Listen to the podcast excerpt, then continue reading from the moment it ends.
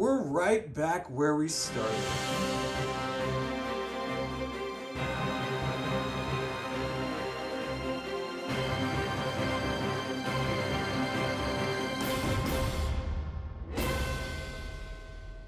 Will this ever end? Nope. All right, let's look and see what we got right here.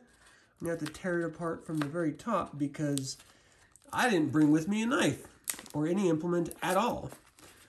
But that's okay. I got fingers. all right, so the next is Stormblade. That's right. This is volume two of Heroes 1 and uh, it's by Nancy and Vera Berberick. I read this way back in the day, and I don't really remember it at all. So let's see.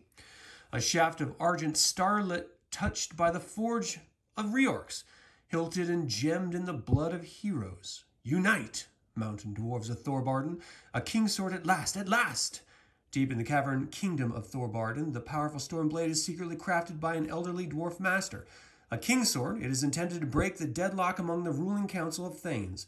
When Stormblade is stolen and turns up years later, a series of exciting and deadly events are set into motion. Only a heroic dwarf knows the magic of Stormblade, and he sets out to recover the weapon amidst a land rife with war and treachery. An exciting new novel set in the world of Krynn, written by Nancy, Nancy Varian Berberick, a contributor to the popular Dragonlance Tales short story anthologies, and based on the acclaimed best-selling Dragonlance series. So I always like this because this was before the top secret. Remember that? This was before the Dwarven Nations trilogy, and so it was really the only dwarf-centered story that they had back in the day when it was written. So it all looks pretty good from the creators of Dragonlance. I've already reviewed every one of those, which is nice. Nice. All right. So, to Kathy, sometimes known as Rooney, my Lichar, my little sister. Uh, I don't know? Gaelic? I don't know. And there we go. Thorbardin, route of refugees, route of Tyorl, Lavim, and the Rangers. If memory serves, this is set. Oh, okay, so this is.